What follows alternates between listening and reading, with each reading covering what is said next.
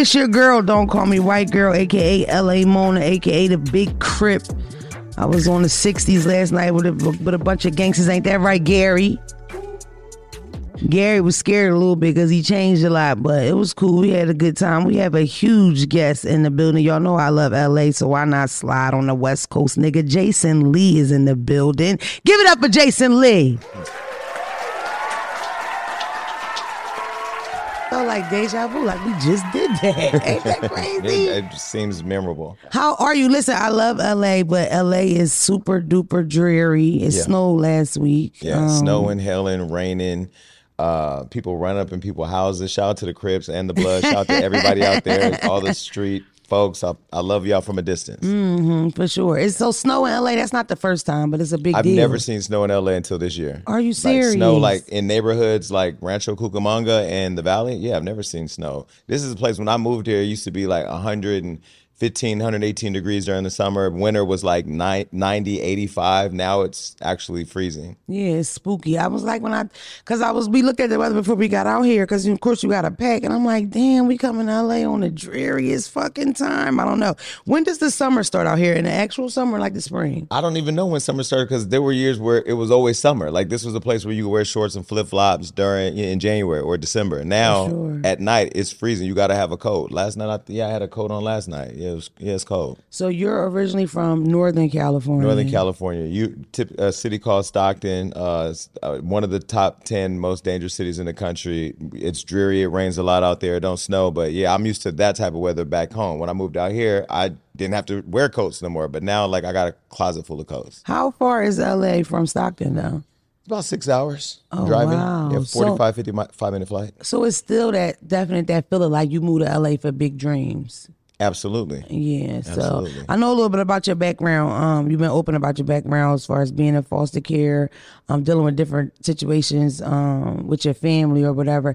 Do how long did you know you were going to be like? At what point did you know you were going to be in entertainment from the door? Like you could see through the Stockton shit, and know you going to make it big. Yeah, no, I mean, I kind of always had an affection for pop culture, culture, uh, celebrity life. Like, I ever since I was a kid, I talked about in my book um, that I used to put Word Up magazine on my room. Like, my whole wall in my room was of Word Up magazine posters or articles. It's that old like- school shit. We Yeah. telling your age. Yeah, magazines. I'm 45 definitely years old. I'm an old nigga. So, Are like, you? Yeah, I'm 45. good, Jason. Yeah, yeah. No, I'm out here drinking all this water.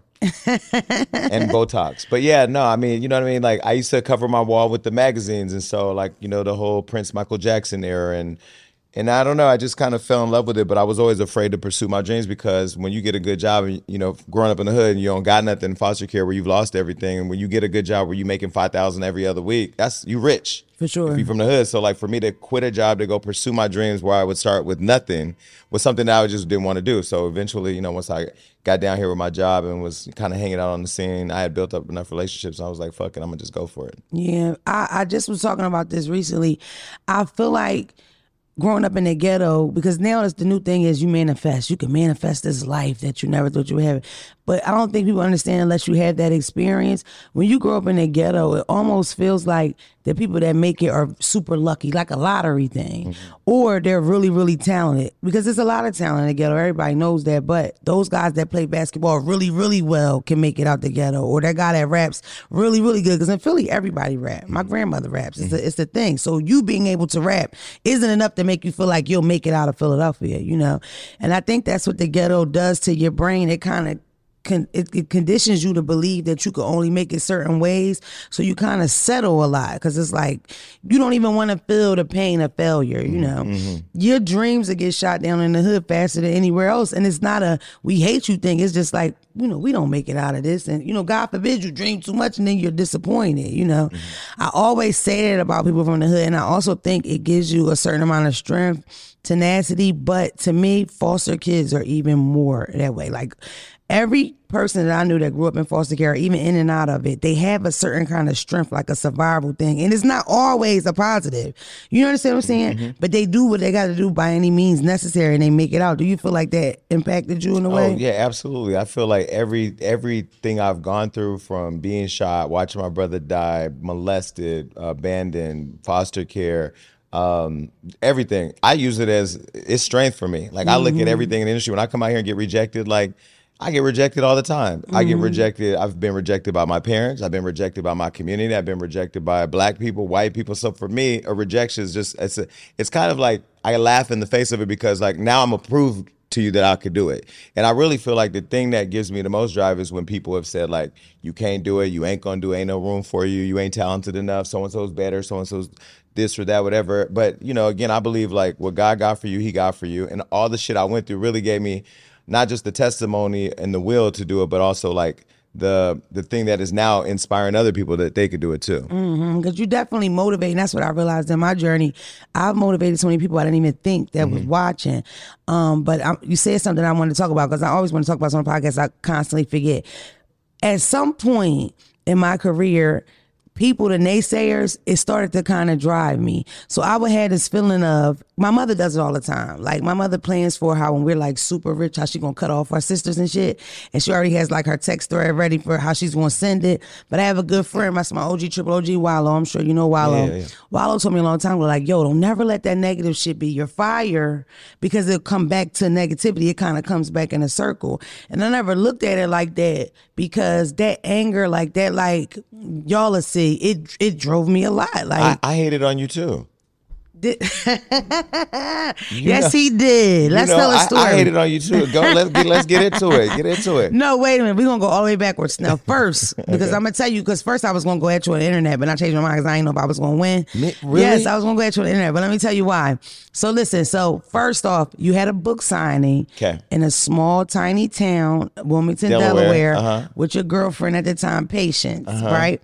I come to the book signing. I don't like her already. I'm just tell y'all right now. Dre, I come to the book signing. I'm there. I had on a little shirt with lapels on it. My hair was freshly curled. I'm like, let me go look good for Jason Lee. We we listened, had a ball.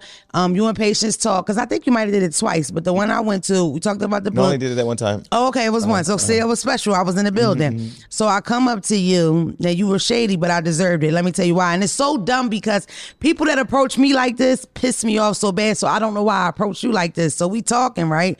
In Philadelphia, a, a lot of the corner stores are bodegas. They owned by Poppy. So in Philly, it's real common to say, "What's up, Pop?" Anybody that you think is Spanish in any kind of way, you'll say Poppy. Don't matter. Colombia, Dominican, whatever. I say to you something, something. Yeah, Pop turned around and said, What you call me? I said, Pop, like Poppy. You a Poppy, right? You said, Girl, no, I'm not a Poppy. I am black. And then looked at my foot and then my head and my foot No, I did not. And spent that No, head like I that. did not. But I deserved it because I called you, I called you Okay, a Poppy. first of all, you, first of all, I apologize for that. But let me tell you, let me tell you, let me tell you one of my struggles of what I love about you because I was downstairs singing your praises. Um, I was downstairs in the basement. Um, singing your, I was singing your praises because don't call me white girl. So many people call me white boy. So many people call me Spanish. So many people tell me I ain't black enough to stand for black issues, or you know, you too white. Don't say nigga Mexican. I'm like, yo, I'm like proud to be black. For I'm sure, proud to be black. black. I stand in my blackness. I promote black. I employ black. I fight for black, black journalists, black creators. I'm like constantly p- trying to push the black agenda. And people will always say, Poppy. And even though it's love, it's almost like, damn, like y'all, nigga, you didn't see it either. Like, what is happening, you know?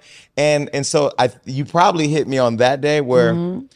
I go online and all day it's you're a colorist, you're you're this, you're you're Mexican, and so. Yeah, I wanted you to say, "What's up, nigga?" Yeah, Like, what's and up? I'm so I'm always misjudged like that. People always think because the "don't call me white girl" thing is like But I was rude like that.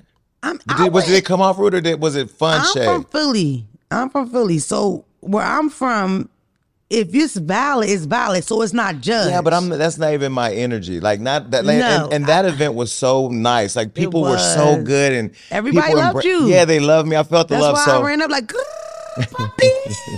it's like, bitch, no, calm down.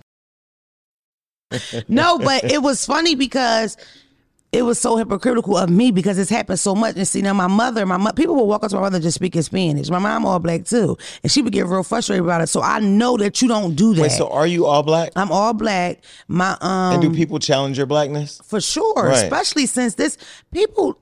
You I just love the think name you Don't black because you got black kids, bitch. You ain't, you know, because you got a bob and you got black kids. People don't even believe that I'm really a black woman. Like a lot of people see me, and I'm not to shade them or whatever, but the way they do Bhad Bhabie and um, what's the other white girl?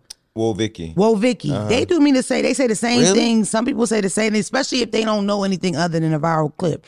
Because that's how I really went big going viral about talking Yeah, about something crazy or salacious. So they don't really know. But once you get to know me a little bit of my shit, you know I'm a black woman. But for me to be me, that was like totally not my style. But you know, when you meet people, especially for me, is like meeting people that are famous, people that I watch because I watched you on Love and Hip Hop. That's what I knew you from. Yeah. So even when she said a book sign, I'm like, he that nigga write books, and we went there. But see, reading your book and getting to know, and it's so crazy. I didn't even realize you were the same person with the Queen Latifah story. Can you tell the Queen Latifah Yeah, story? yeah, yeah. So I came home from. Uh, well, first of all, let me apologize because Oh, if it came off as shade, I'm not even. A, there's like the persona people have of me from Love and Hip Hop, throwing drinks, throwing shade, and this and that. And you know, there's days where like if you film me for eight hours. And in 30 minutes, somebody does some dumb shit and you gotta go somewhere. You like this bitch. That's what's gonna make the air. So people for years thought like I was the most evil, mean, not, not messy person. And I do give you messy sometimes, and sometimes I'm an asshole. But for me to intentionally be rude to somebody showing me love, that's just not my character. So if I was, I apologize. No, save that. The Okay. apologies Plus, you could have been with Crips. second- I could have been robbed in the parking lot. I ain't had no security that day. Save the apology for the second thing. This one, is, I think you was well within your right. But the second thing you can say. So the Queen Latifah story. Okay, so Queen Latifah. So I get home from foster care. Uh, now like the the neighborhood fair, the city fair is going. So they like Queen Latifah's coming to. I'm like, okay, I'm gonna go meet Queen Latifah. I go down to the fair. I sneak backstage. I just like her vibe. We talking shit. I'm like, yo, give me your number. And she was like, nah, nigga, I'm not giving you my number. Like, what the fuck? So I was like, you, because you the queen? Like, because you the queen, I are you too good to give me your number? Fuck it then. Okay. She said, if it's meant to be, nigga, you'll find me. She drives away. That's literally what she's saying. She hang out the window. You know, she got her hair back in a ponytail. She did look like Cleo. Did you? But she, but, but she was on Living Single at the time. So three days later, I, I got shot in the drive-by. Crazy. So I'm in the hospital. So I'm like, your dad, give me a phone. I took a cell phone. At the time, 411 was a a big deal. I called around. I knew she was on Fox. So I called Fox and I said, let me, uh, I need to talk to Queen Latifah. Like I'm her cousin just got shot. They were like, she's doesn't, she's not here. She's at Warner Brothers. They gave me that number, called. Uh, they gave it to the executive producer. They ran to her trailer. She wasn't there, but then she called right back and uh, she was like panicking about like, why would you say people, you, you got shot? I'm like, I really did fucking get shot. Bitch, I'm in the right, hospital. right, right. So at the time, this is when we all had pagers. So I'm giving you my age. That was years ago. So That's 30 years ago. So she gave me her Sky pager number. Paged when I got to the hospital. Came down to living single with all my friends, and then after that, I just kept coming back and forth to LA. And it was eye opening that you would see so many people that look like me not killing each other, or robbing each other, selling drugs, and working and being successful. So I, um, yeah, just gravitated towards her and just, just started coming back and forth. Do y'all still talk now? Yeah, yeah. I just talked to her the other day when I when I the first day uh the first day the first episode of the Jason Lee show aired, which is now on Revolt. She called, and she's not a phone person, so like she'll get your text. She may like it. You send her something from your Instagram, you'll go. She'll like the Instagram. She'll let you know she sees it, but she's not a phone person. She don't talk on the phone all the time. But the day my uh, show aired, she did call, and we had a long conversation about like you know stop giving people that stop giving everybody your flowers because it's your turn to receive the flowers. You put in the work. You know, you you've been doing this since I She's met saying you. you come up for real. For real. For real, for real. I met her one time and I I almost fanned out. Gary, you remember? We go to see um my friend Lee Daniels play. What's the name of the play, Gary? Ain't no more. Oh, Great play. Yeah, yeah, yeah. She was there. She walk. I'm faced this way. I'm sitting behind Clive Davis. She sits. She grabs me like this. Oh, entire hug. She leans in. Hi, Faith. And I turn around and go, "Oh, my- Faith Evans? Faith Evans. Stop it, And people Dana. call me that all the time. But she, when she seen me, she was just so like mortified. She just ran off. But I'm like, I like you a lot. It's nice meeting you. She apologized. Wait, Julian, give me my phone. Yeah, call her because like we need She ain't to gonna answer, this. but I'm gonna do a video with Faith and send it to her. Yeah, she thought I was baby. It was so fucking funny. But Queen Latifah is huge, and she looks exactly the same in real life. She's really a nice looking lady. She's, you know, the thing about her and I, like, even growing up, I was, I looked skinnier on t on the photos, but I was like 190 pounds because I'm, I'm big bone. She's big bone, but Yeah. she looks good. Doesn't she look great? Yeah, you definitely lost weight though. I feel I like you lost 20 pounds. You lost 120 pounds? Yeah. Guess what? What? I lost 100 pounds in like 2017. Guess what I did? What? Gained it back, y'all. No, you didn't. But guess what I read? It's the crazy part. Statistically, if you lose a, a, a fair amount of weight, we talking about 50 and up, guess how long, statistically, all of us usually keep that weight off? How long? Five years. Guess when I gained it back? When? the fourth and a half year. Ain't that about a bitch? But did you- If I would have read that before that, I would have been on some shit eating grapes for a day. How did you lose the weight though? I did a little something. See, I did surgery. I did a little something too. We ain't gotta get all into it. I'm going back. You know what everybody doing to lose weight now? The needle in the belly, diabetic medication. Oh yeah, I'm, I'm on that right now. Too. I knew. it. I was like, let me see your belly, nigga. Everybody got Proc's and I'm on that too. Send me the number because Yeah, I'm I ready. got you. I got a good It doctor. fucking works. But you know what though? I when I got the surgery and I went to lose the weight, my team was like, just tell everybody that you were in the gym. Nah, bitch, they see me in the Fuck gym for the last 20 years. I ain't lost a fucking pound. I went over there to the good old Houston, had that good old surgery Sleeve. for eleven thousand dollars. Damn Yeah. right. But the thing is, when he told me that people gain the weight back, Yo. Terrified me. Hold on, let me tell you. Mm. Got them good doctors with all the right needles. I do my micronutrient testing every every uh like six months. I'm on uh, stem cell. I do the HGH. I do the testosterone. I do all that shit. I manage my weight. I manage my. I hired a chef. Like I did everything to make sure that I stay healthy because Right.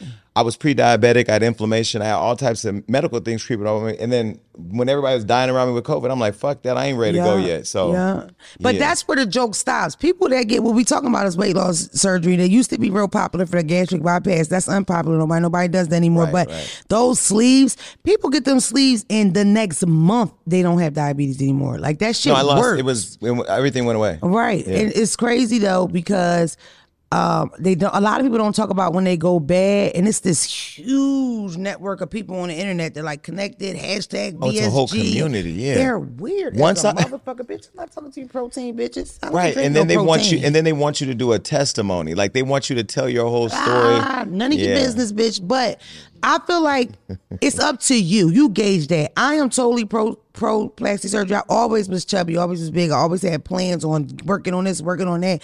The boom of it now is is shocking to me. You know what I just noticed all up and down my timeline? What? Every black girl I follow got fake lips. We the ones with the lips. Why, why are they? How are they getting fake? lips? Everybody, not fake lips, but it's it's gotten really popular with black women to get lip injections. Really? And it's so crazy. I had somebody on my glam team get them, and I was like, "Damn, you cute as shit with these. Like this is that fucking boosts you up two, three points, bitch. You should have been did that, right?" And it didn't even phase me. But now that I'm noticing everybody doing it, I'm like, "Damn." It must be on Groupon or something because bitches is getting that shit. Top lip, no bottom because you know we got lips. I think social media is making everybody weird about how they look, what they weigh. Uh, I will say, like for me, I do struggle with body dysmorphia because Me too. Me I- too, I- Jason. I, I lost. I was 323 pounds. I, I went all the way When, boy? when you met me. No, no, no, no. You Absolutely. went on 323 then. That was like 300. 20. Yeah, 2019. 20 maybe. 2019. It was 2019. Yeah, You couldn't have been 323 Jason. pounds. Then I lost all the weight, got down to 206. And then I then I started seeing all the comments and like, oh, he's lost too much weight. He's too skinny. He's dying. He got AIDS. I'm like, damn, I went from losing But guess what I'm gonna give you? Fuck. But guess what I'm gonna give you? I just passed HIV, went straight to AIDS. Like, damn, you niggas. So then I gained 17 pounds. then I gained 17 pounds. I was 222, and then I felt like I was overweight again. So then now Oh I'm my back down to God. 205. This the thing about you, because I think we had that in common. You didn't get that like turkey neck. I had weight loss surgery. Look to you, you look good with it. Because I just was like, damn, you slimmed down. He look good. You know, it never, it never slid across to Some me that you really like had anything. balloon. It's like fuck. I mean, you notice people have these huge. You know, lost a lot of weight in front of Wait, me. I don't, feel don't like say no name because if you say it, then they gonna say we talking about people about losing weight. who? Well, can we do it later? Who? No, who? Cliff, the rapper. Oh yeah, I don't Cliff really know. is tiny. He had the surgery. he used to do hair. Remember he did hair. He had the show on BET. You don't know Cliff? A rapper that does hair. God damn, Jason. Well, you know me, right? I, of course, I know you. Well, we in the clear. But yeah, he lost a lot of We weight. ain't- But we- this is the this is the thing. I met so Styles does he look? He, years you're saying ago. he looks weird now? I don't think that he looks weird, but he looks very, very small, and people are harassing him about it. That's what I Oh, was getting to. okay, okay. Like me gaining that weight in front of the camera, like they just out just rip you apart in the comments. You know what I mean? Like they don't even think anything of it. And with me, I realized a lot of things about myself losing that weight. I realized about the body dysmorphia because I never even felt really tiny. When I look back now, I was really, really small. Um, and I also know that I will never be what they say and then gauge it because it's going to go crazy then. They're never going to be satisfied with it. So for me, as long as I find a way where I feel like it's easier to do shit, run up the steps, do whatever I got to do, run around with the kids, I'm kind of cool with that. And if I could fit clothes, because I think that's the worst part about being a big girl for me, it was like the clothes. clothes don't Yeah. fit. The clothes that are made for you, a bunch of flowers on them, it's giving curtain, it's giving tablecloth. You know what I'm saying? And It's either that or like you in the airport and you all stuffed the fuck up and it's your side your roles that are inhibiting it. And I went this is the worst part about it. I got skinny. I went on this long tour about fat bitches don't really have wet pussy, it's just sweat. Now I'm back in the fat bitch sweat club. Hilarious. God, it's true. Fat girls do have good coochie, but a lot of they are cracking up back here. Y'all like me. Follow me. Follow me, everybody. Well, Look listen, at y'all chuckling. Uh, you can laugh. Imagine, imagine, Laugh. imagine sitting on the reunion couch next to Soulja Boy. I mean, I had on this jacket that we found in a fucking bin downtown in a China shop with Chinese print on it. They thought it was foreign. They thought it was some kind of designer from a foreign country. No, it was some shit from a Japanese box, uh, bur- box, some bin over here because we couldn't find clothes to fit. Now I can It's fit everything when I hard. walk in the store. Yeah, yeah. But also, it's it's more about like how do you feel versus how do I look to people. Some people are gonna say I don't look good now. I didn't look good then. I got money. I'm doing great. I don't give a fuck what they think. Right. But I do look at that scale now. Like I don't know. Yeah. I'm obsessed with the scale. When that shit go from 205 to 205.5, I'm like, what the fuck did I eat That's yesterday? rough. Yeah. That's rough, Jason. And I, I, I want to end this because I am new to the fame thing and the limelight thing. And it just so happened when it came to me, I was a little bitch. And now I'm choking because most of the time when they say they're like, you fat bitch, I'm like, I've been fat, nigga. Scroll down a little bit. Like, what the fuck? Y'all, it's new to y'all, but it's not new to me. You know, um, for, for sure, I don't want to ever get back to the point of like the, like I had Mike my ass would hurt. Like I had my ass was so small that it would hurt if I sat too long. And then like my, when I would wear shorts, it gave like chicken breasts. Really? I have a fat ass now, and I want to stay with the fat ass, but I have booty do.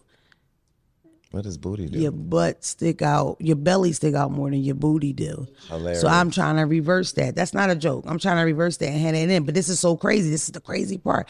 These bitches got so many bad jobs that it kind of scared me to get the BBL thing. I always thought that's what I wanted. Tummy tuck, new ass. But it's like, yo, the thighs and the way these bitches look in person is stressing me out, bro. You know what I mean? They don't look good. They think they do.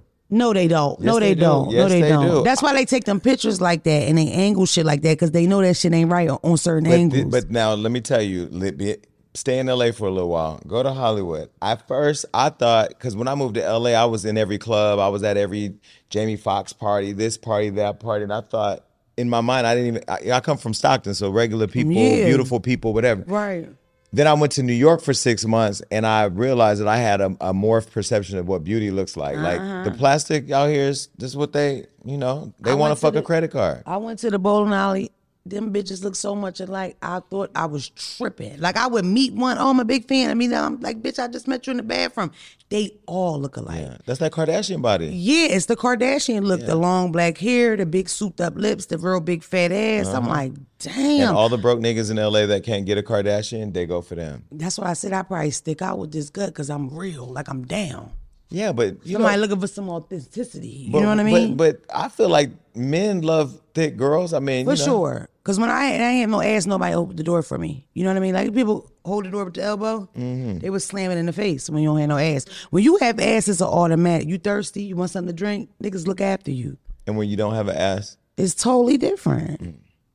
Okay. Yeah, I'm so gay. I don't even know. Like I, I know you are really. when I see all the girls with the asses, I'm like, congratulations. Whether you bought it or you built it, or when did you come out, Jason? Before entertainment? See, I don't really think I came out. I, I don't think so either. Yeah, I just don't think I came out. I mean, I, when I was back home, I had a nigga nobody knew about because I had a girl. It was more about like I don't want to be cheating on my girl, but yeah, I just happen to be cheating on her with a nigga. Oh, so you used to date women too? Yeah, yeah, yeah. But she fucked that up for everybody. Why, she fu- I put her name in my book too. I didn't know you wasn't supposed to put people real names in the book. Yeah. Because I want the nigga she date now to know that she ain't. Now he thinks she's not shit now, but now he gonna look back.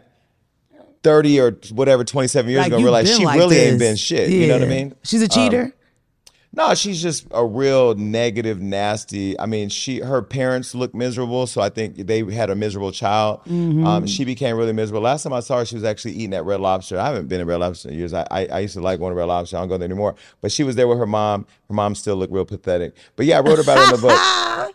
I ended up cheating on her. I was with a nigga, and then he had a girl. He was living with his baby mom across the street from me. So we had this like little love thing going, whatever. So I then once I fell in love with him, I knew like, okay, I like niggas. Then I'm I'm off that, and I started exploring shit. Then I just found uh, San Francisco. Then I was Oh, out. wow. Yeah. Then once I hit San Francisco, it was like It was we, over. We gay every Thursday, Friday, Saturday. Sunday we go to church, everybody in the church gay. Like it was just gay. Yeah. And then when I moved to LA, everything was gay. I was like, fuck, I'm in West Hollywood. Yeah, fuck it. Yeah, because I know? heard you crack a joke like I'm looking for these niggas that they say I fly out because that's what they say in the comments. No, oh, I fly- but I do fly niggas out. There's nothing wrong with that. See, those are only broke people who say shit like that. You know, a lot of niggas are conditioned to being treated like shit by their girl, by their mama, their daddy, their community. Everybody treat them like shit. So a nigga like me fly him out. There's a chef cooking meals for him every day. We, I'm not gonna go out wearing. Uh, what am I got on today? Helmut Lang or or Dior, and you got on H and M. H and M is cool if that's what we own, but we gonna be on H and M together. But if I'm gonna be out in designer, why you can't be out in designer? You're a reflection of me. Your nigga is a reflection of you. Your girl is a reflection of you. No. But I'm just saying, so like,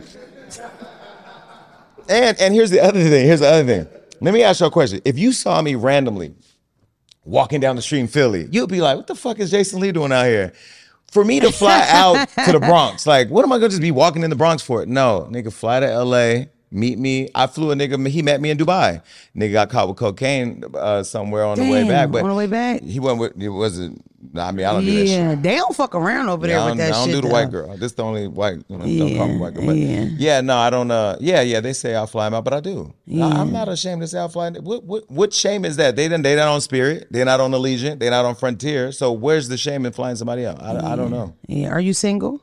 Very. Yeah. Do you date? Would you date anybody in the industry or no? You rather like I kind regular of did guys? that already. You know, like I don't even fuck with nobody really no more. Like I'm I'm really like I woke up today saying I try to genuinely be cool with everybody, but I feel like like a lot of celebrities now are trying to become friends because they don't want me to write about them or they want me to write about them. Damn. Like the ones that don't get talked about want to be my friend, so I would talk about them. And then the ones that get talked about like shit want to become my friend because I'm fair. I am fair, but I'm still gonna talk my shit. Right. So recently I, I was talking about shit about some somebody, and um, I'm gonna tell you a story. You know what's so crazy? I'm gonna just go ahead and tell you. I'm laying in bed one day. I think I was in New York City, and the song "Cause Girls Like Players Too" came Mm-hmm. on. I saw this is cute. You know, I'm not on TikTok, but I fuck with Coi Leray. I think she's cute. I think she I like Coi too. she's doing every. She's Coi. You know, I love you. I just unfollowed her though, and I'm gonna tell you why. I wanted that bitch to come on the show. I can't get through to her. I'll text her. She probably not gonna respond after she see this, but whatever. Okay. But I love. But let me preface this, and this is the part where people struggle with liking me. Right. I love her. I love her movement. I love all her TikTok energy. I love that she stands for body positivity and you know for young women with small bodies and all that. Whatever you know, whatever. Um. So I have the Jason Lee show. Cardi B's the first guest. So I hit Coi Leray like, oh no, I'm in my room in New York because girls like players. And I post it just genuinely because it's it's free and it's free promo. I don't ever post shit for free. I got to get paid for everything, but I just did it because I liked it. Right. Tagged her. She reposted it. I she followed me. I followed her. So once the Blueface and Chrisean interview aired, she called me like, "Oh, I want to do the show, but like that's not a good look. You you big, like you you you influential, like you that nigga. Like we want to celebrate you. You just had a big interview with Cardi B, and then you interview Blueface and Chrisean. Like I can't come on right. That's not good. Pause, pause, pause, pause. Let me ask you that before you keep going. She called you and said that to you? Yes. Wow, that's crazy. So I said, well, uh, Coi, I'm in the business of interviewing people. So like whether I'm interviewing and Blueface Chrisean's gonna do numbers because they're hot right now. For fucking sure. But see, I didn't know she used to mess around with Blueface. right. And I didn't know that I didn't know that. Chrisean said she was gonna beat her ass when she saw her. Yeah. So that's the thing where you want to be cool with me. You want to be on my platform talking to millions of people and on Revolt and all in the world of everything. We getting mil- millions of impressions, billions of impressions for stories. But now you tainted the relationship that you could have built because you were mad at Blueface and Chrisean for coming on show. So I saw her at Moneybagg Yo's party. And this is how I'm going to show you that I'm not shady. So I had my own table. It was paid for. I paid for my own table. I don't take free tables. Have my own table. She was at a table. They brought out her sign, whatever. But when Ari walked in, the party, they made it. I mean, she just kind of left the table. So I don't know if she left early and gave her table to Ari, but Ari then took that table. I didn't go post that on Hollywood Unlocked. My team, uh, everybody filmed it all. Could have made it a whole messy thing. So the whole messy Jason thing is not a real thing. People will watch this and go, see, he's being messy right now. I'm just being real. Mm-hmm. Because I feel like what I'm experiencing now is that people know that when we, me, Shade Room, Baller Alert, when those of us stop talking about them, their albums are affected, their, their movies are affected, the sales of the, whatever they put out are affected. The culture loses its attention span is very short. So if you're not constantly in people's faces, people will forget about you unless you have this like NBA YoungBoy type following or whatever. That's one of a kind. You know what I mean? Yeah. It's one of a kind. So I always say to people, like, if you want to be a friend of mine or friendly with me, just build a genuine relationship. We're gonna have good days, bad days. You're gonna like what I do, not like what I do, but don't be fake. To me, I thought that was fake. So now she's the only guest to ask us to pay for her glam. She's the only guest to ask us to pay for her car. I mean, I just had coffee with the vice president of the United States. She didn't ask me to get her hair done or get her a car. Actually, she brought a mm. whole bunch of cars with her. They were Secret Services and Of FBI's course. and all that. But that's not the point. My point is that like this is an industry where we already have a relationship. You have a relationship with every celebrity in the world because you talk about them. sure. If they want to participate, that's their choice. So whether they choose to participate or not is their choice. But for me, I still have a job to do, and it's unfortunate that we couldn't share her talent with our millions of followers. And um, you know, I can't wait for Blueface and Chrisean to come back on. It's crazy because, you know, I'm a player at heart. And rule number one is you always act like the other person, whether that's somebody y'all fucking on the same dude or somebody had somebody that you had or whatever, you always pretend you don't see them ever. Like you never question Ever. about them, you never mention it. And that's young girls at home.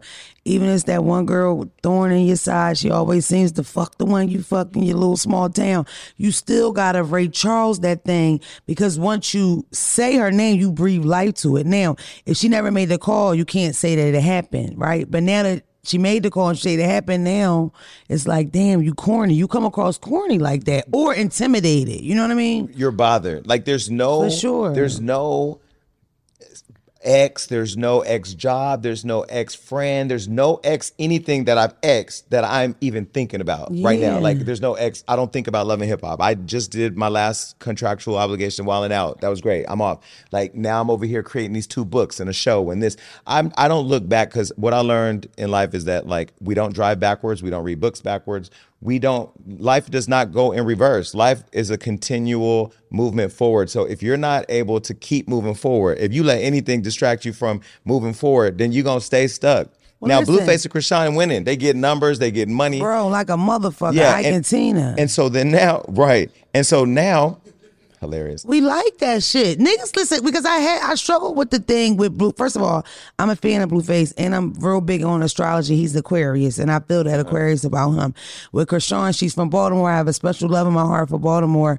Um, with them, I struggled with it a little bit because I would see so many negative comments about them, but I also watched how many motherfuckers sit on that live. You know what I mean? course. and she ain't on there doing dissertations. She's picking her fucking nose and playing with her hair. So it's like people are attracted to this.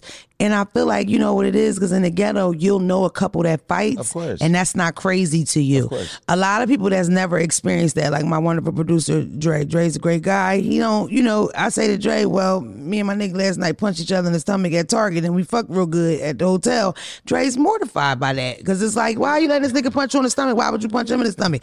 But motherfuckers back home do know about that, and whether it's wrong or right, it irritates me that we all supposed to just pretend like it's such this horrible thing even when it um when we talked about what happened on my podcast, you know, and about how negative it went with the DV stuff, it's like, yo, why aren't we noticing how common it is? Like how many people have dealt with this versus not dealt with it? Does that mean that it's not horrible that so many women, certain amount of women die per minute? And you know, but at what point, if you're trying to provide entertainment for a person, do you say, well, I can't put this out because this is a bad look and this is going to taint people and influence people? I think it's more of a reflection of relationships right now, like that toxicity. Look at all the rap songs that are made that are supposed to be loving. He calling you a bitch, they only fuck two other girls. I love you, I just vice your wrist out. And people are like, that's my song. That's my favorite. So what do you expect when you see it right in your face, Chrisean and Blueface?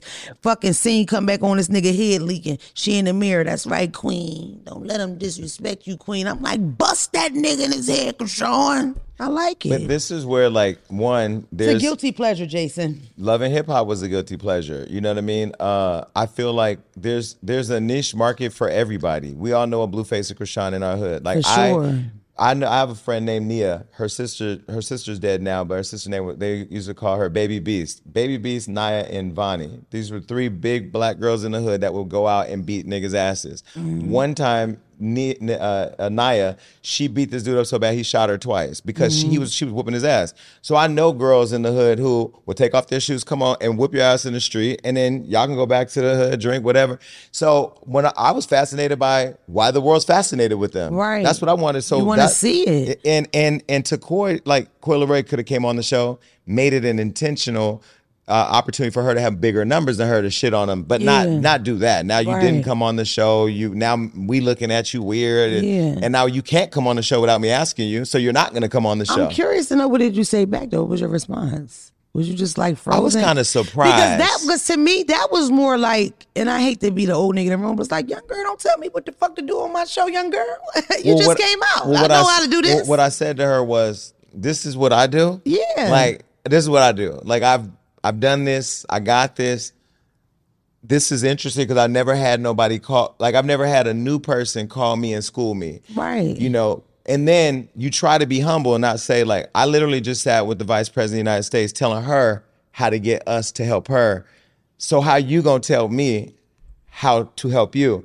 And then, and th- th- so I just kind of listened to her and I said, you know what? Whenever you're ready, you let me know. But now, now in my mind, now I know when you come on, I got to ask you these questions. Like, look, I didn't even know about her their relationship. I happened to be on the phone with somebody else, telling them what she told me. And they were like, oh, you know, they used to be together. So I googled it because I don't even know half the time what's going. On. And so it's I- like cuts of the studio clips of them in the stew together and like, like on each other's story. I knew her to date Yeah. Trippie Redd, and it's so crazy. When I first found her, the first thing stuck out to me is that how creative she was, how much of an individual she was. Her hair, her clothes, nothing about her stood out. She had a very pronounced overbite, like from sucking her thumb, Yeah. like the one where niggas rub the, the blanket on their face. Yeah. she had that doing. You know what I mean? Yeah. Like the Tyler Bebe Kid joint, and she was cool with it. Yeah. And then when she got big, she got the teeth. I think she got braces or something. uh-huh. But I always thought she was really pretty. I always thought that she was bold and um beautiful. I didn't even realize she was Benzino's child at the time. And when she went through all that, we had her back. Like she was fearless. She was getting attacked by her dad. She was coming out there every day, just like the courage to keep going. So, like for us, the reason why I wanted to interview her is I felt like there's other women out there who are going through their own experience with family or friends or the internet, and you somehow found your courage. So come on here and give them that. That's what I was. I wanted thinking. to teach her how to cuss people out on the internet. Remember that? That was the only reason why I wanted her on. I wanted to teach her how to clap back because they was calling her sticks and shit. And I'm like, no, clap back. Tell them bitches they belly on their knees. You know what I mean? When you small like that, you clap back. Like, bitch, you see this small back, this waist? but she lost Blueface to Chrisean. I think that's the real issue that she struggled. no, no, Jason. She Yeah. didn't lose him to Chrisean. I wouldn't say that. No? No, I think um I feel like with Chrisean and Blueface, they really I think the way they met with that Blue Girls Club shit, I think that he really was feeling her. I think that it, it sucks.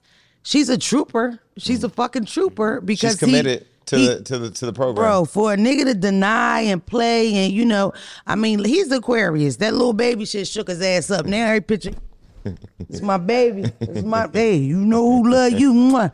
You gonna put three babies in there now, right? But that's all Oh, you gotta not- do to shake a nigga up. You talking about little baby the rapper, not a little baby in her stomach. You gotta. Ra- I wasn't necessarily convinced about I wasn't. the baby. It was the horseback riding threw me off. Yeah, yeah. Not you know what it was to me. It was like the four or five fights back to back to back on Yeah. camera. Because you know sometimes She you beat know somebody up on the red carpet. She whooped the bitch ass the day she said she was Yeah, pregnant, yeah. right outside, rolling around on the ground. I like a bitch that'll wrestle and fight under a what? I- muffler. I, will say to them, I had a great time with them. Like, Did they- you? Yeah, I, I, I mean, it was it for me. I was like in my mind, like I'm gonna be the Barbara Walters. See, I'm gonna figure this shit out because it was it was a lot of like maneuvering. You know what I mean? They were like all over the place, but yeah, I enjoyed it. and was your interview after? Because they went viral on After No Jumper. before, It was But before. we aired it after. Because boy, if it was after, I know you've been looking at them TVs and shit. You kick a hole in No, here, we have I'm- armed we gonna get the, you gonna get the fuck up out of here kicking shit. No, That's we- what I thought about. I don't know if Drake can handle a Chrisean and we got to drag that bitch out. Oh no, we have armed security at our shows, and you know they they not gonna tear up. Nobody tearing up that shit. And you know, we've invited everybody can come in, but it's a very controlled environment. It's a controlled elevator. It's all the way at the top, so you're not gonna get down.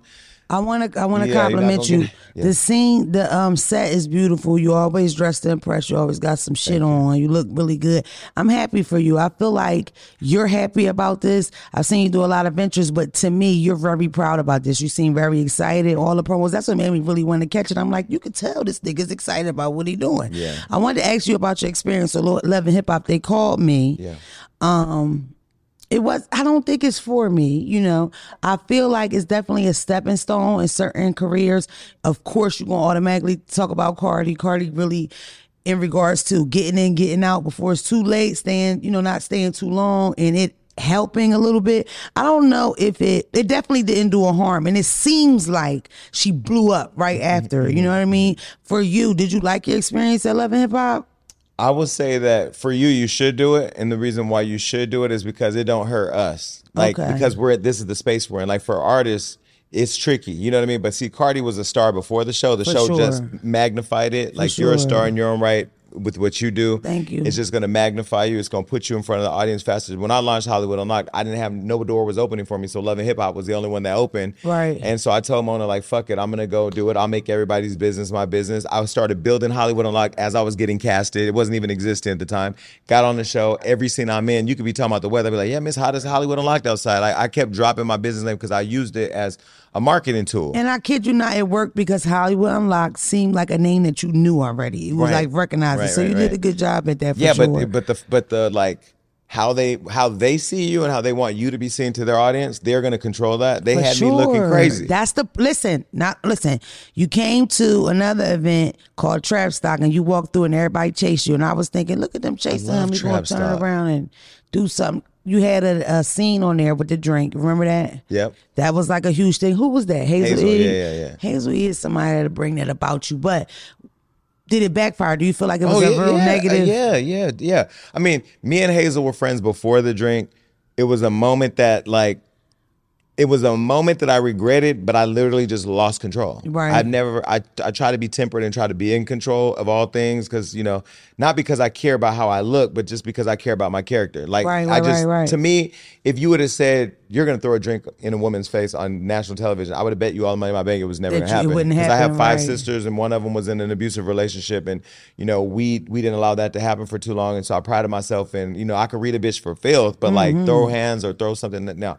But she, what I realized in that experience was I just wasn't fully comfortable with myself for the world to say Right. he's a gay man because Yeah. I feel like Cause that wasn't a thing. You weren't necessarily the gay guy on Love and Hip Hop. They did be. do that after Yeah, that, and it was like this the gay guy, this the trade guy, this the half gay guy. It was like a thing. This is yes, and I didn't want my sexual. I didn't want my introduction to the world of business be led by my sexuality because I feel like mainstream really does um, use gay people as props and sidekicks. You know what I mean? You look at the reality shows; all the girls got a makeup artist or somebody with heels on and bags and all that. That's cool. That's what they do. That's And some of I- them niggas make big bank off of it. and that's their program. For that wasn't what. I signed up for. So Right. they got that out of me in that moment. So yeah, was it a bad thing for me? No. Me and Hazel, Hazel was able to come on my podcast. We were able to piece it up. We're cool up. now. And uh, I apologize to her. She apologized to me. But yeah, I don't, I don't think it's a bad thing because I also feel like all press is good press. Like how you massage it to work for you is what you got to do with it. I am a hip hop kid, born in the eighties. I can I was at a time where it wasn't even like a thing. Like, is this even real music? Like, I'm that old, you know. Mm-hmm. So for me, loving hip hop is perfect. Like those first seasons were really, really good. There is love in hip hop, so all you really have to do is document it. For me, it just started being so fucking repetitive. It would be like, okay, they find a star, so you get somebody like a Stevie J or Johnson once in a lifetime. Then they try to recreate that, and then they're trying to do the same thing over And and over. Hollywood was Ray J.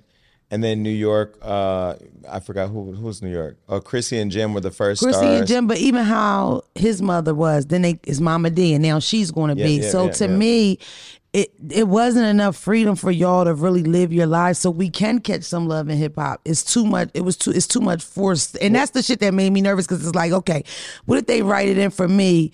To be the girl that they talk shit about or whatever, Yeah. right? Now we get into a fight, you splash me with some wine, I can't get to you through ten niggas.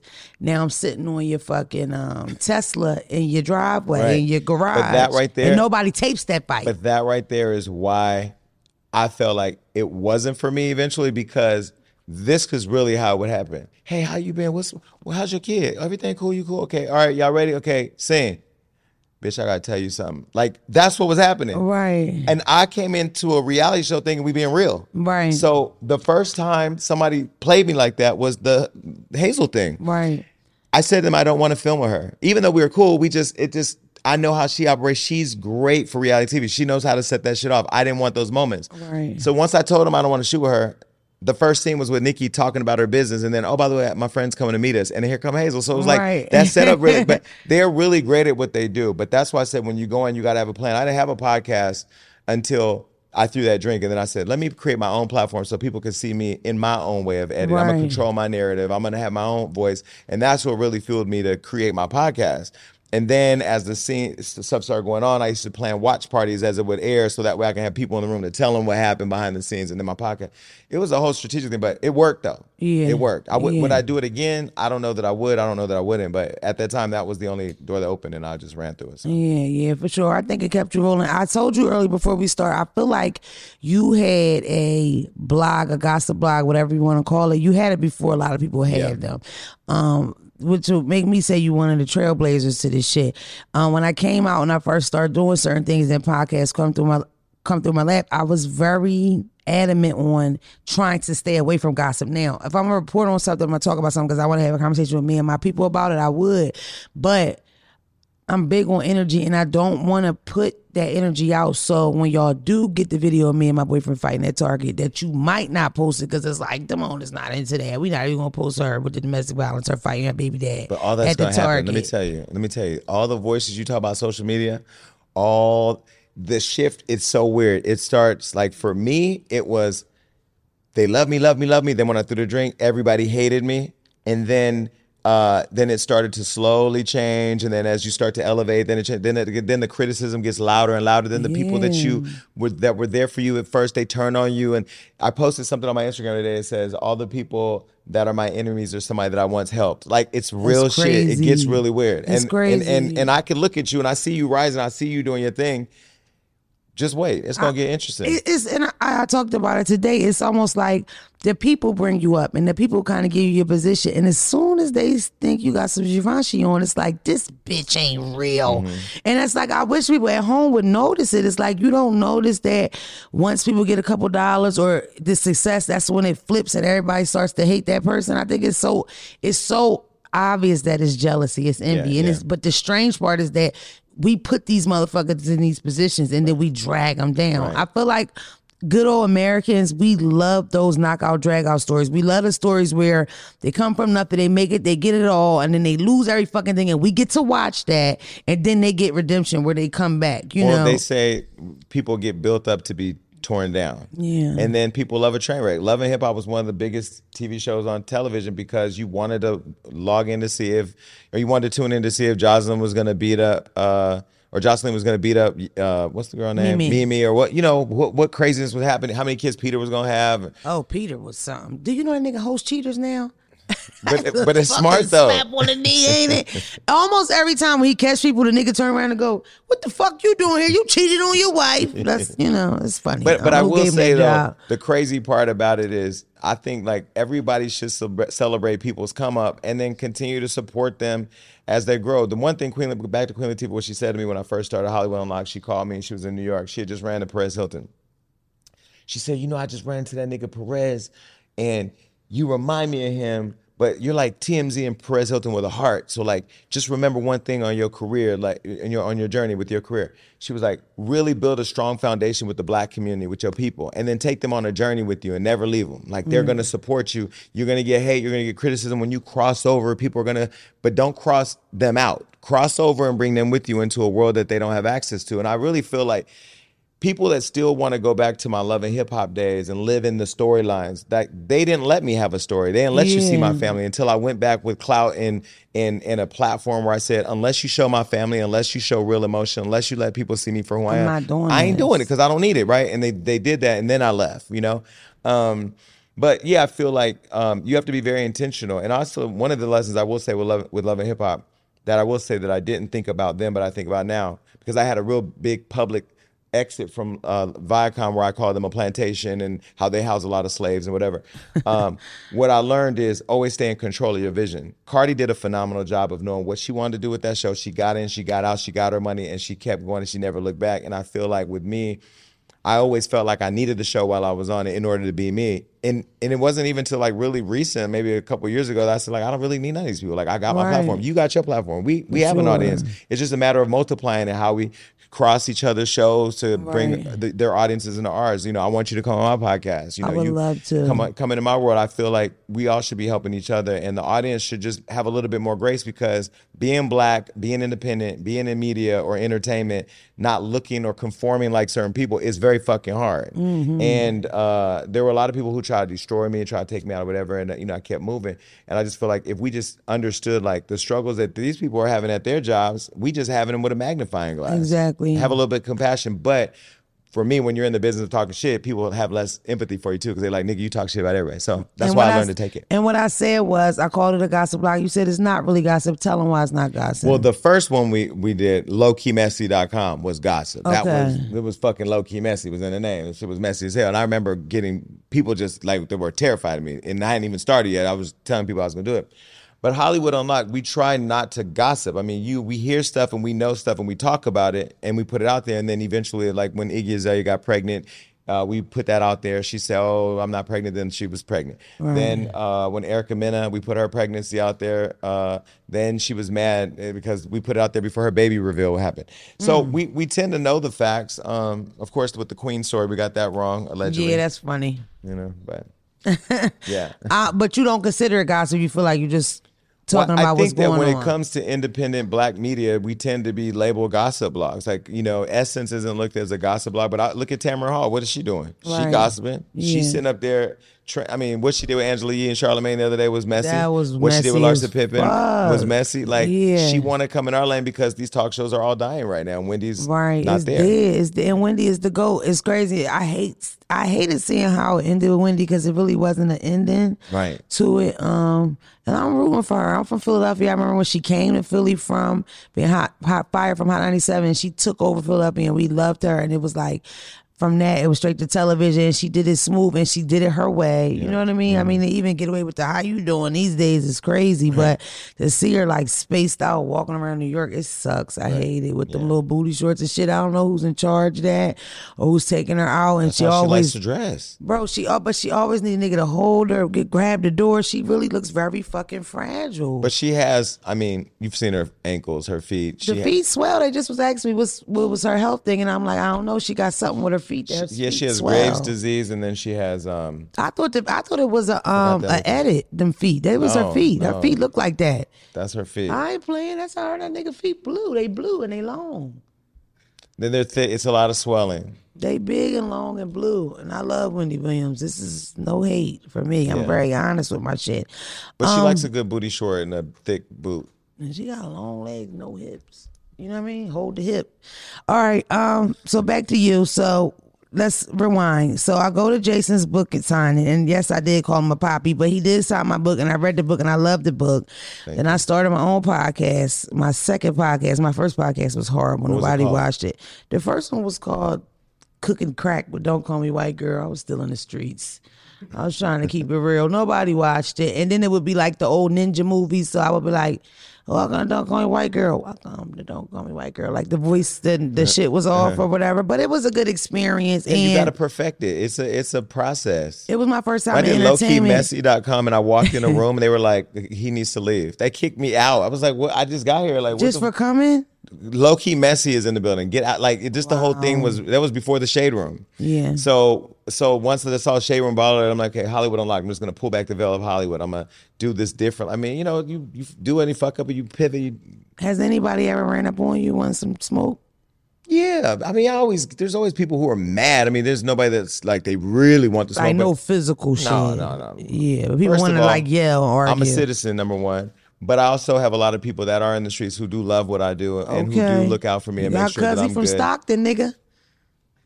Funny story. Recently, I had a, a situation at my studio where I was doing an interview, and somebody's publicist was cutting up. Hmm. I've never had it happen like where a publicist is cut up in the middle of an interview or anybody just like inter, inter- but they didn't know like my cousin was in the other room and she's from the hood like she's she's at church with a gun in her purse every Sunday. Hmm.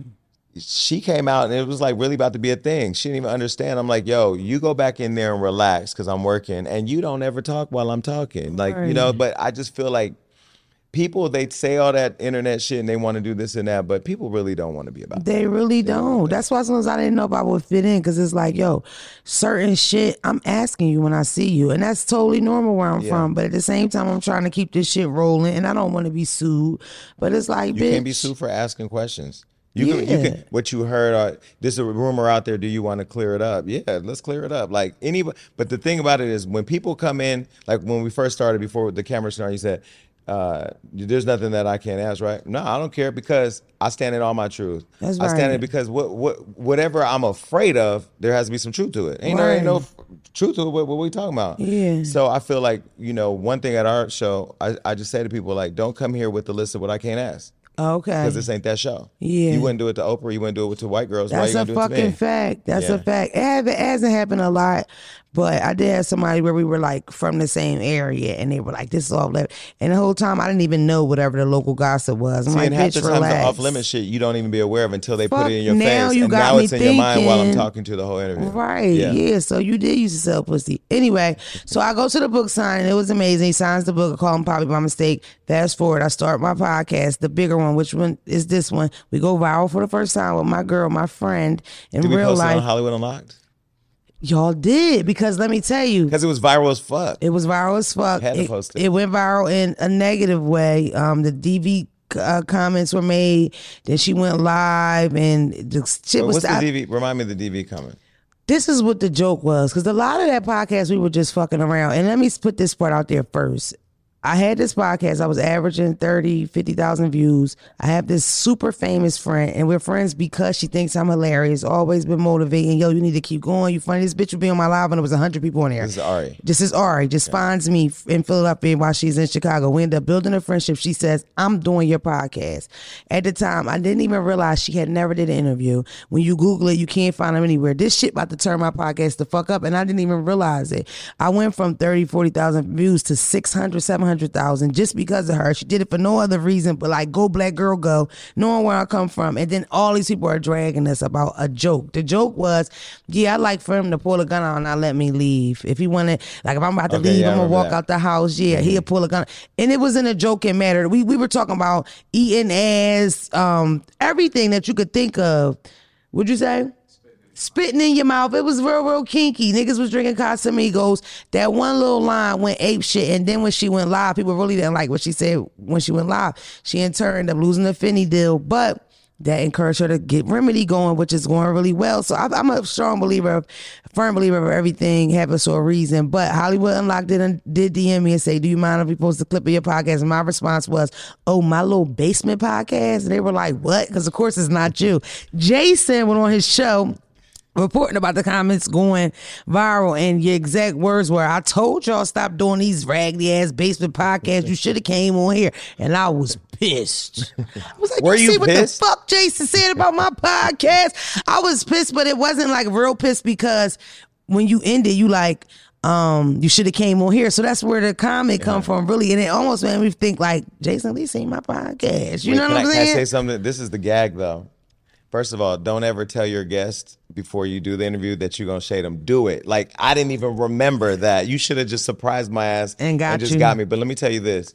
Um, one, I didn't even know that was you. Second of all, it reminds me of when I first started Hollywood Unlocked. I wanted to be on the Wendy Williams show so fucking bad. That Did when- you? Because she's the queen. She's Yeah, like she the is. icon, She right? is. Yeah, and so huge. she brings Milan and Miles on the show from Love and Hip Hop and not me. And I'm waiting, like, say my name, say my name, say my name. And so she's like, So you guys are the only gay guys on the show, right? They're like, No, Jason Lee's on there. She was like, Well, besides him. She ain't even like acknowledge Oh, it. But hold on. God. Then I go and I interview Kelis, and Kelis said Nas beat her. First time she had ever talked about her relationship. He was everywhere. And Wendy had to talk about it. And she goes, Who the fuck is Jason Lee? Who was he? Like, how Oh, he get the interview? I'm gonna send you the clip. She said that.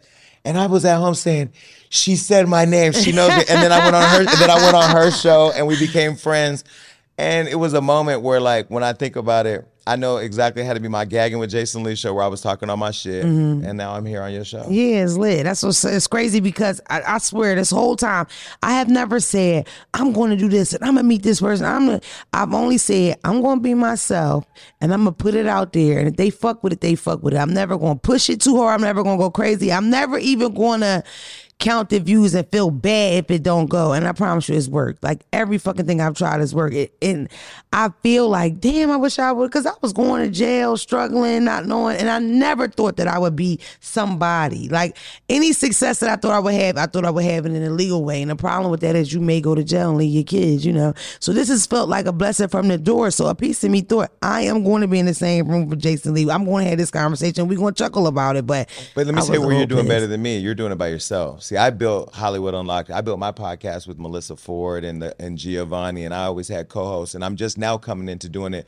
by myself, the Jason Lee Show, because I want my fan base to be there for me. I want. I want. I don't want to hear the this co-host and that co-host and this and this and this one to leave. It's all about me. So you built it all about you, and Yeah. I, I see your growth. Like I said, I was downstairs telling my people I don't really do a lot of interviews that like is not like my people that I have a relationship with because I like to go and have fun. I like everything I do to not feel like work. Yeah. But I've been watching you. I've been watching you. I do look at the uh, comments. I do look at how many comments and followers I see you building and growing, and it just took me back to where like when I first got into how passionate I was, and then when you do get a lot of money and you do you do get now you don't get lazy, but you kind of be like Comfortable. You get comfortable, and I got comfortable, and then I had burnout, and then I just quit everything, and then I came back with something that you now, and I appreciate you saying that. See, like I'm real passionate about, and Yeah, I you can believe tell you're in. excited. So yeah, I see which I see you moving. You you even when I was at Breakfast Club, I was like, I know y'all about to have her on here because you you they need that type of energy, and you're For bringing sure, it. So. for sure. This was And something. this This, ain't a was po- meant to and be. be clear, we're not in the basement. This is not the basement. just so we're very fucking clear. And isn't can I ask you one question? Yes. Isn't it crazy though how many people would define you or your show based on a clip? Yeah, for sure. But remember something, all clips matter. Yeah, they Who do. gives a fuck? It, and then and then when it goes viral, go live. You and your you and your baby daddy, y'all should have had some boxing gloves. Y'all should have been Floyd Mayweathering it out. And but you know what? It's one of those things where the internet has a bunch of people who live perfect lives I know. in a in a very fake way and Mm-hmm. judge everybody else. So yeah, keep giving them the shit they want to talk about. Yeah, for sure. I'm so glad that you came. I think this was a good episode. You think, Dre? I'm excited. Um, I do have just two more questions real quick. We scrapping the voicemail and all that. Okay. Kanye, the experience of working with him in the middle of all that shit. How was that? What what, what was your title when he hired you when you all were working together? What were you, a publicist? No, I was head of media. So Head of media, okay. He was going to build this conglomerate under the Donda brand that had multiple divisions. One of them being media, and there was a plan to acquire all these uh, media companies to have them all function as one conglomerate. And so I was going to lead that. So we started the conversations with that, and then we brought in a PR team to help him level set and control his narrative. And then we had a whole plan, and then you know his life showed up the way it did. Right, right. And unfortunately, it didn't work out. You know, it's been interesting sitting back watching um, the selective outrage with him and the disparate treatment of cancel culture because I really feel like cancel culture is just shit that is cancerous for our communities, our It culture. It's crazy. Yeah, but it's, it was an interesting experience. You know, I did my little seven month um, bid Yeah. and got about it there. It was huge though. That was like, damn. Do you feel like people looked at you differently after or during? Because I mean, I'm not going to front. Somebody like Kanye, when he chooses somebody for something like that, it's like, damn. It makes you like, you know, what the It- fuck do you, I think, I think in many way? ways,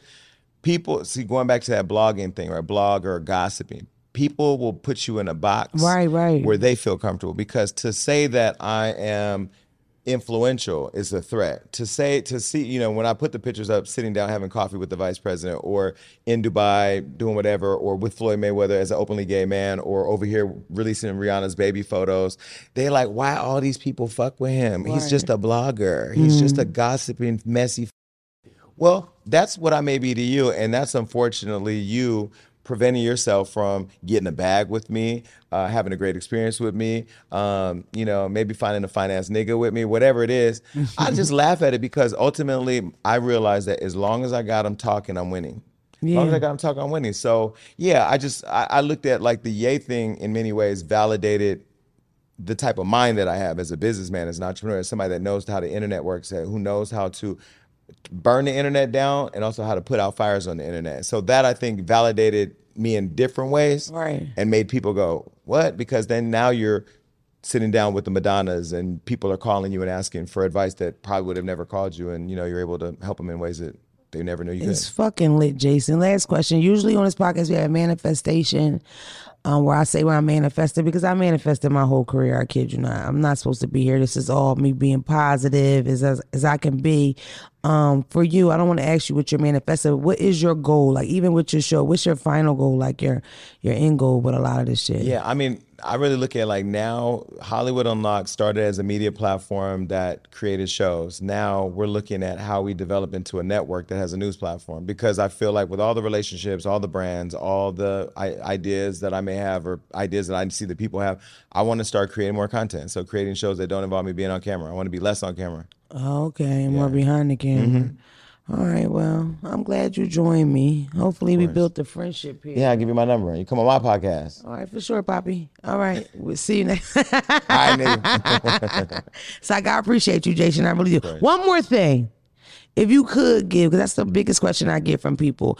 Where do I start? What do I do? How do I do? It's people that want to, the young Jason Lees or the young female Jason Lees that want to get in the game or do stuff similar to you. What advice could you give them? Look, I will say one thing that I learned on this journey was how hard it was to raise money uh, when I was looking for investment, how hard it was to get in the door, how hard it was to network, how to leverage my network, when to say yes, when to say no, the power in both, uh, how to create strategic enemies and strategic partners. So I launched a whole university.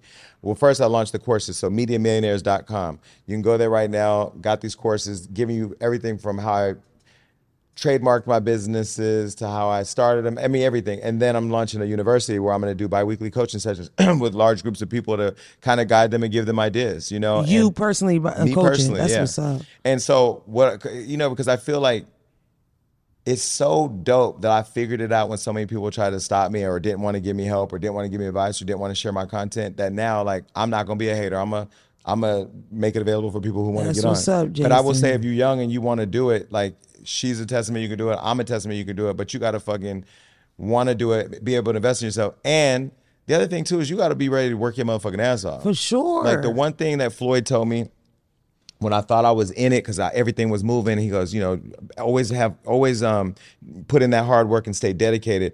And then I thought things were moving, and and they were moving. But Floyd one day he called me, and I was excited because I had just went met with this big producer about doing a talk show, and this producer sat me down in his office, and I'll tell you off camera who it is because this was some shady shit. And he asked me all these questions, and I told him the ins and out of my business and how I built it brick by brick, and how I do this, and how I go viral, and how I do. And when I told this nigga turned around and did a whole nother show with a whole nother group of people, oh God. but it failed. And when it failed, I've heard that so many times though. Shit but like when that. it failed, the day that I found out that the show was going greenlit, I was sitting down with the people who bought the show, and I told them that show is gonna fail because that show is missing one ingredient. You. Me, nigga. Right. And so the show ended up failing, and I was at home clapping like, "Yeah, you niggas is unemployed now. You niggas ain't got shit."